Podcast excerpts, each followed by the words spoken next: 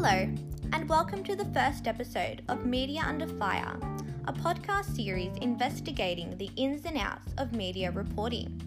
This is your host, Kristen Maximov, and today's episode will explore news media coverage of war and the consequential antecedents in government response. American news coverage of war atrocities within the ongoing Syrian conflict will be investigated, as well as its impact on President Trump's administration's response. Will the politicians buy the broadcasters' proposals? And how well are we readers, listeners, and viewers served by media reporting? These questions will be answered in the duration of this episode. The goal of this podcast segment is to open the discussion of global issues which hold social and political significance, whilst broadening listeners' perspectives. Many listeners reside in nations which are affected by foreign policy decisions regarding the refugee status of the Syrian population. Education is most powerful, and an individual voice can make a large difference. And while we're at it, do by all means stay in the loop of this discussion by checking out our hashtag MediaUnderFire on Twitter. Don't forget to subscribe to this channel and join us weekly. Join in the conversation. Since March 2011, the civil unrest within Syria and its eventually warring status led to grave social, economic, and political carnage. The conflict is estimated to have caused half a million deaths between opposing forces and civilians. It has been the cause of the forced displacement and resulting refugee crisis, affecting half the Syrian population and the involvement of multiple global powers. The displacement and forced refugee status is the cause of significant deterioration in the quality of life of civilians. It is estimated that 6 out of every 10 civilians now live in extreme poverty. The war has caused debilitating economic strain and redevelopment costs of $400 billion. Along with this, Syria's staggering unemployment rate of 78% within young people leads to a collective loss of human capital. The resulting shortage of skills will inevitably lead to the erosion of the Syrian economy. The extent of devastation in which this civil war has caused globally, socially, politically, and economically is astounding. The CNN effect describes what is seen as the power of real time television reporting on the response to humanitarian crises. The impact of news media coverage will be explored following two poisonous gas attacks. On the 21st of August 2013, Bashar al Assad's chemical weapon attack onto the city of Damascus claimed the lives of more than 1,700 civilians. The sarin nerve agent was unleashed onto the public, causing extensive devastation to the population. Within hours of the attack, a surge of videos were uploaded online displaying distressed and visibly sick adults and children, showing no external signs of injury. In some of the most graphic footage, dozens of bodies, including many small children and babies, were seen laid out in rows on the floors of clinics and mosques and throughout the streets of Damascus. The confronting footage highlighted the need for international peaceful interference. In the days following the attack, former President Obama poorly addressed and responded to the attack. He placed military action against Bashar al Assad on hold, instead, vowing to pursue diplomacy to remove chemical weaponry. Obama's government passed a U.S. Senate joint resolution, a legislative response to the attack, where Congress have the ability to authorize military involvement against the Syrian government. His legacy will forever be tarnished by the inaction taken against Assad.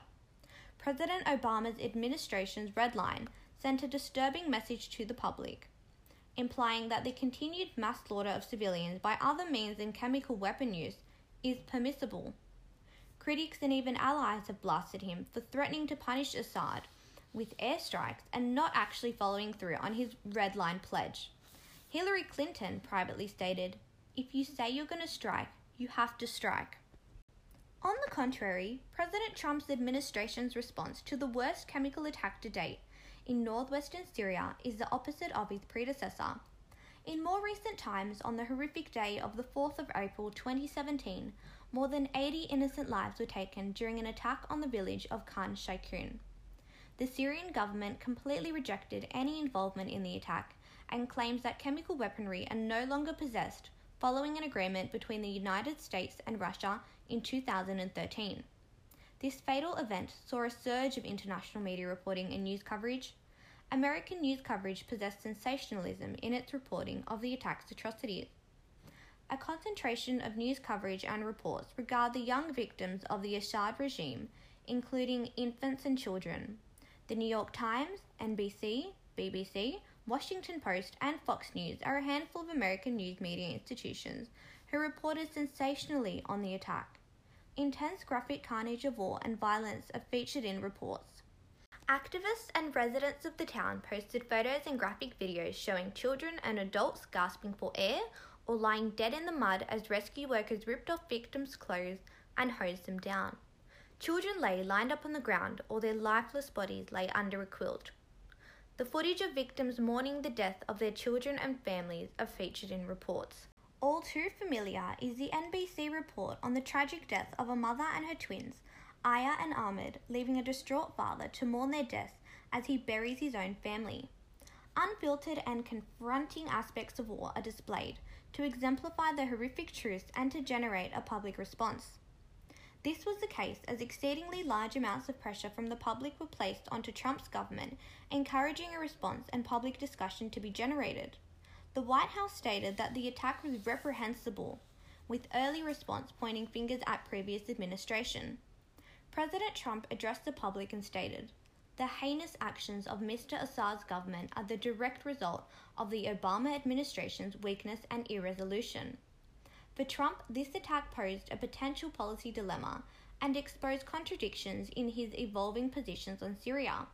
He described his reaction watching the attack on American news cable networks. I tell you, that attack on children yesterday had a big impact on me. Big impact. 63 hours later, an airstrike onto Syria's Shayrat airfield were ordered, marking the first time that the US had directly targeted a military asset of President Assad. Six years of disturbing images, including graphic scenes from another major chemical attack on Damascus, had not pushed President Obama to act in response and escalate military involvement. The differing actions of both presidents reflect the CNN effect. Obama stepped back from the targeted airstrikes later launched by President Trump after graphic images emerged on social media. However, Trump's limited action did not shift policy, unlike Obama's. Interviews with Obama's senior advisors underline that the media do not drive strategy, but they do play a significant role. During the Syrian crisis, the media formed part of what officials describe as constant pressure from many actors to respond, which they say led to policy failures. In more recent events, on the day surrounding the 7th of April 2018, the Assad government missile striked and chemically attacked the last rebel held city of Douma, allegedly killing 40 to 50 people and injuring more than 100. This attack saw instant American news media coverage. Two videos were circulated by the opposition activist group Douma Revolution, which showed the bodies of children, women, and men found in a block of flats foam coming out of their noses and mouth. The videos that were posted by activists were used in news reporting, displaying children victims being treated in hospitals. Subsequent investigation were carried out by the UN and the OPCW, concluding that chemical traces and weaponry were used during the attack. The Assad government proceeded to respond to the claims issued by the Western opposition and allies, saying that they had in fact staged the event in Douma with the help of the Syrian Civil Defense, who received funding from Western governments. They were accused of directing scenes portraying a chemical attack. Western diplomats responded to this accusation by describing it as a possible form of propaganda for ISIS and described it as bizarre and a blatant lie. In response to the attack, the combined forces of the US and its allies struck a missile attack onto a chemical weapons research center and storage facility. Trump states that he wanted to establish a strong deterrent against the production, spread, and use of chemical weapons. Hence, the complex relationship between the media and intervention in civil wars responding to grave humanitarian crises is constantly highlighted. Media reporting does not drive strategy or policy change itself, as we have seen, however, in the creation of constant pressure from many actors to respond. The media plays a vital role in the dissemination of information where the public is constantly updated and bombarded with information on an international scale. News media is readily available almost anywhere at any time, igniting the public's awareness and consciousness of global issues. The importance of news media is portrayed in its ability to educate society by stating facts and allowing public opinion to be formed. This statement in itself is also debatable due to the critiquing of news media coverage as being utilised for policy opinion formation, where elite driven messages are handpicked and filtered through mass communication. Unfortunately, that's all we have time for today. Join us next time for another delve into the ins and outs of media reporting. This is your host, Kristen Maximov. Thank you.